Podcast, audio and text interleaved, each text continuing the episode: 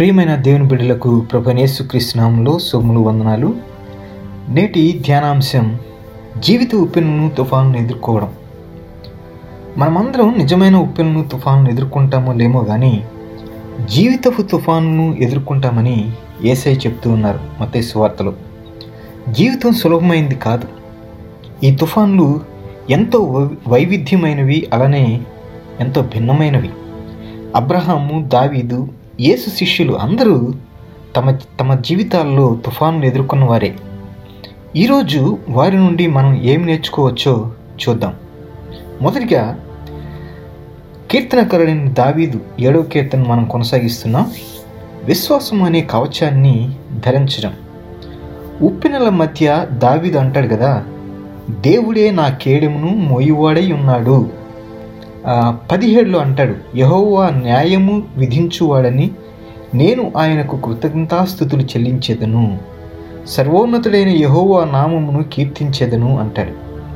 మనం శోధంలో పడి దాన్ని ఆస్వాదిస్తూ మరింత ప్రోత్సహిస్తున్నట్లయితే దావిది హెచ్చరిస్తూ అంటాడు పాపమును కనుటకు వాడు ప్రసవ్యత పడుచున్నాడు చేటును గర్భమున ధరించిన వాడే అబద్ధమును కని ఉన్నాడు వాడు గుంట త్రవ్వి దానిని లోతు చేసి ఉన్నాడు. తాను త్రవిన గుంటలో తానే పడిపోయాను అంటాడు పద్నాలుగు పదిహేను వచనాల్లో. అపోసులైన పౌలు ఎఫెస్సు సంఘానికి చెప్తూ విశ్వాసమును డాలు పట్టుకొనుడి. దానితో మీరు దుష్టిని అగ్నిబాణములన్నిటినీ ఆర్పుటకు శక్తిమంతులవుదురు అంటాడు ఆరు పదహారులో ఎఫ్ఎస్ఏలు రాసిన పత్రిక. పౌలు గారు చెప్పిన విశ్వాసమును డాలును ఇక్కడ దావీదు తన డాలు లేదా కేడెము దేవుడే అంటాడు. సో శత్రువుల దాడులను ఎదుర్కోవడానికి మనకు కావలసిన అత్యుత్తమ రక్షణ ఇదే. రెండవదిగా మనం చూసినట్లయితే మత సువార్త ఎనిమిదవ అధ్యాయం ఇరవై మూడు నుంచి తొమ్మిదవ అధ్యాయం మనం కంటిన్యూ చేస్తున్నాం. రక్షకుడైన యేసుని నమ్మడం. కొన్నిసార్లు మన జీవితంలో తుఫానులు హెచ్చరిక లేకుండా వచ్చేస్తూ ఉంటాయి కనిపిస్తూ ఉంటాయి. యేసు పడవలో తన శిష్యులతో కలిసి నిద్రిస్తున్నప్పుడు ఏ హెచ్చరిక లేదు ఏ వార్నింగ్స్ లేకుండా సముద్రం మీద తీవ్రమైన తుఫాను వచ్చినందున ఆ దోణి అలల చేత కప్పబడిందట. ఎనిమిది ఇరవై నాలుగులో. విచిత్రం ఏంటంటే శిష్యులకు గలిలే సముద్రంలోని ఉప్పెన్లు తుఫాన్లు కొత్త ఏం కాదు. ఇది ఆకస్మిక తుఫాన్లకు ప్రసిద్ధిగాంచిన సముద్రమే. దాదాపు ఇరవై అడుగుల ఎత్తైన కిరటాలు వస్తుంటాయట. అయితే శిష్యులు యేసును మేలుకొల్పి మేము నశించిపోతున్నాం మమ్మల్ని రక్షించు అని కేకలు వేశారంటే ఈ తుఫాను తీవ్రత ఎంతో మనం అర్థం చేసుకోవచ్చు. జీవితపు తుఫానుల సమయంలో భయాందోళనలు అనేవి సహజం. కొన్నిసార్లు ఏసయ్య నిద్రపోతున్నట్లు అనిపిస్తుంది. మన సమస్యలేమీ ఆయన పట్టించుకోనట్లు ఉంటుంది. బట్ థ్యాంక్ఫుల్లీ ప్రభువా మమ్మల్ని రక్షించు అని శిష్యులు చేసినట్లుగా మనం కూడా ఆక్రందన దేవుని సన్నిధిలో చేయవచ్చు.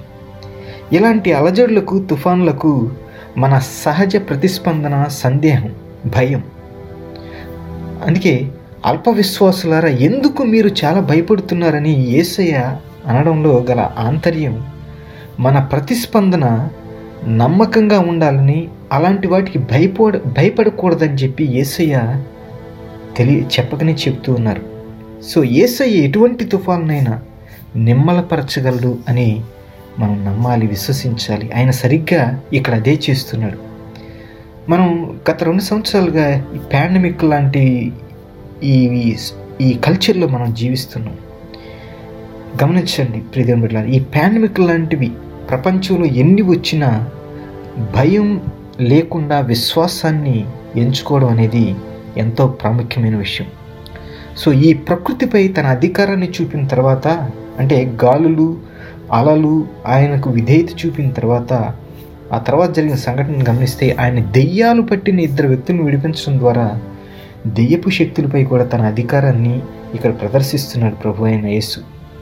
క్షమాపణ అనేది స్వస్థత కంటే ఎక్కువ ప్రాముఖ్యమైందని ఆ తర్వాత ఏసై చెప్తూ ఉన్నారు.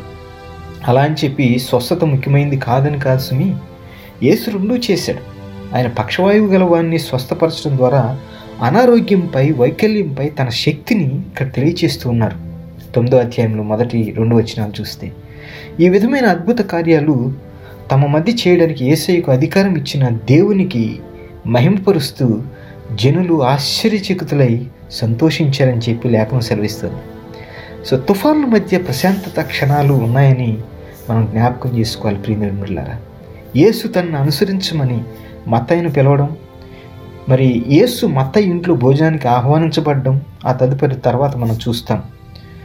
అయితే యేసు పాపులతోనూ సుంకలతోనూ అపఖ్యాతి పడినటువంటి వారితో భోజనం చేయడాన్ని చూసి పరిసయులు అంటే ఆనాటి మత ఛాందస్వాదులని చెప్పొచ్చు. వాళ్ళు ఆశ్చర్యపోయి ఏందబ్బా మీ గురువుగారు? ఇలాంటి వాళ్ళని పంచం చేర్చుకున్నాడు అని చెప్పి అక్కడ అడగడాన్ని చూస్తాం పదకొండవ వచనంలో. అయితే ఏసై ఆ మాట విని అంటారు కదా రోగులకే ఆరో రోగులకే కానీ ఆరోగ్యం గల వారికి వైద్యుడు అక్కర్లేదు కదా? అయితే నేను పాపులను పిలవచ్చితిని కానీ నీతిమంతులను పిలవరాలేదు అని వారికి చురకలంచి చురకలంచి ఇచ్చినట్లుగా మనం చూస్తాం అక్కడ.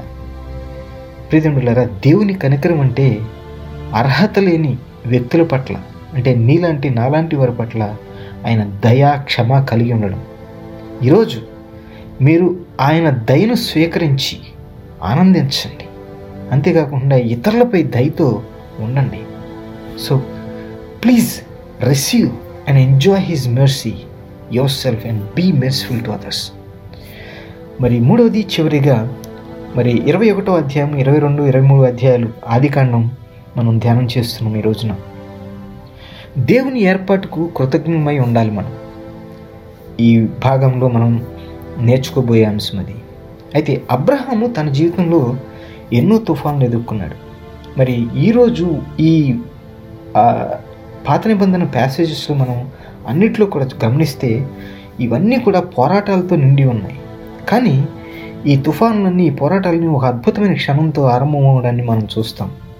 ఇరవై ఒకటో అధ్యాయం మొదటి వచ్చిన చూస్తే ప్రభు శారా పట్ల దయ చూపించినట్లు ఆ తర్వాత తాను వాగ్దానం చేసిన దానికి దాన్ని శారాకు ఇక్కడ తెలియచేసినట్లు చూస్తాం.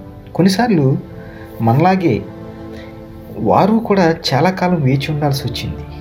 కానీ చివరికి దేవుని వాగ్దానం నెరవేరింది.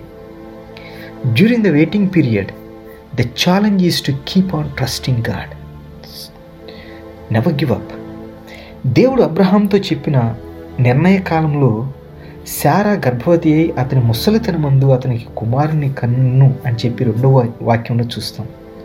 ఇది చాలా సంతోషకరమైన క్షణం వారి జీవితాల్లో.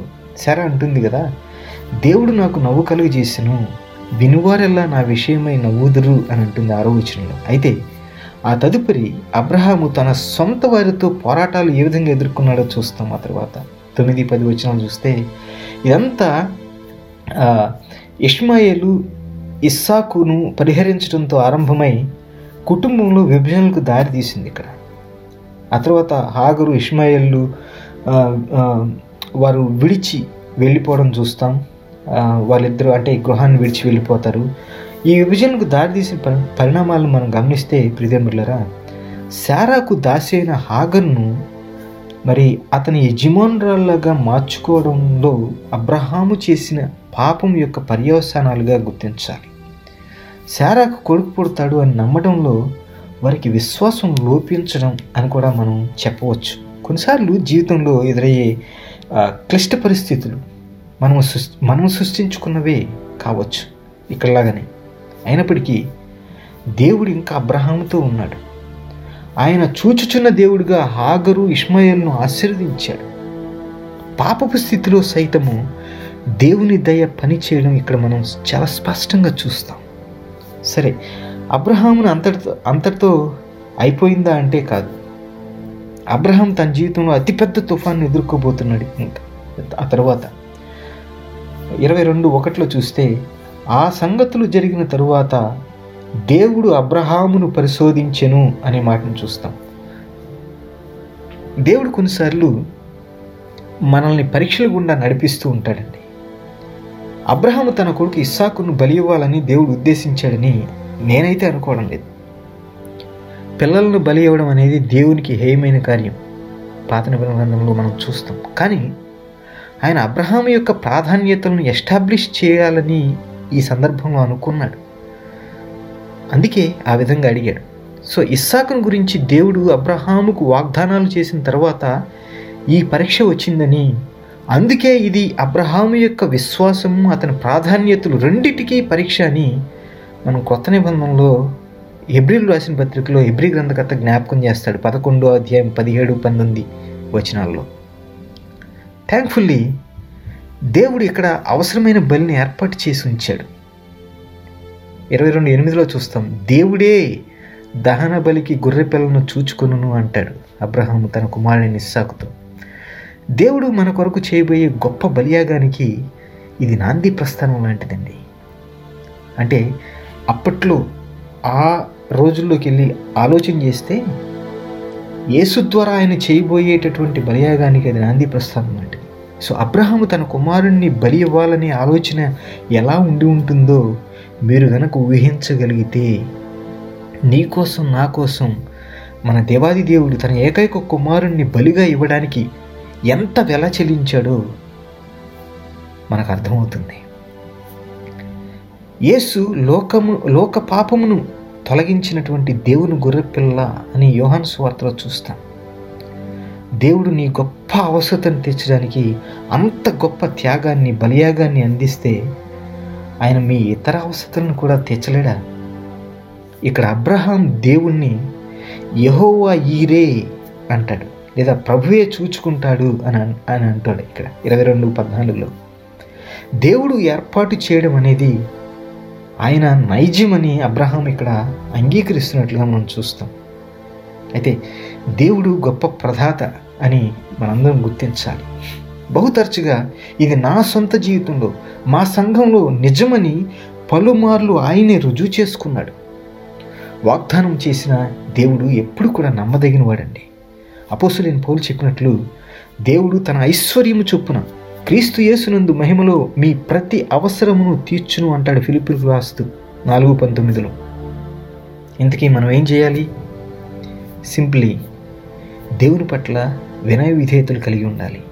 మనం అలా చేస్తే ఆయన మన అవసరాలన్నీ కూడా తీరుస్తానని చెప్పి వాగ్దానం చేస్తున్నాడు. అదే చూస్తాం. మత్త సువార్త ఆరు ముప్పై మూడులో ఏమన్ ఏమంటుందంటే మొదట ఆయన రాజ్యమును నీతిని వెదగండి. ఆ తర్వాత అప్పుడు అవన్నీ కూడా మీకు అనుగ్రహింపబడును అని ఉంటుంది. దేవుని ఏర్పాటు ఆశీర్వాదం దాదాపు నమ్మలేనంత గొప్పది. దానిలో భాగమే ఇక్కడ ఇరవై రెండు పద్దెనిమిదిలో చూస్తాం. భూలోకంలోని జనములన్నీ నీ సంతానం అంటే క్రీస్తు వలన ఆశీర్వదింపబడును అని సో ప్రియదేవుని బిడ్డ. మరి ఎటువంటి విశ్వాసం నువ్వు దేవుని పట్ల కలిగి ఉన్నావు? నీ జీవితంలో ఉప్పెన్లు తుఫాన్లు ఎదుర్కోవడానికి నువ్వు సిద్ధంగా ఉన్నావా? ఒకవేళ లేనట్లయితే అబ్రహాము దావీదు యేసు శిష్యుల నుంచి ఈ పాఠాలను జ్ఞాపకం చేసుకొని నీ జీవితంలో ఎదురయ్యేటటువంటి ఉప్పెన్ను తుఫాన్ను ఎదుర్కో. దేవుడి మాటలు దీవించునుగాక. ఆమెన్.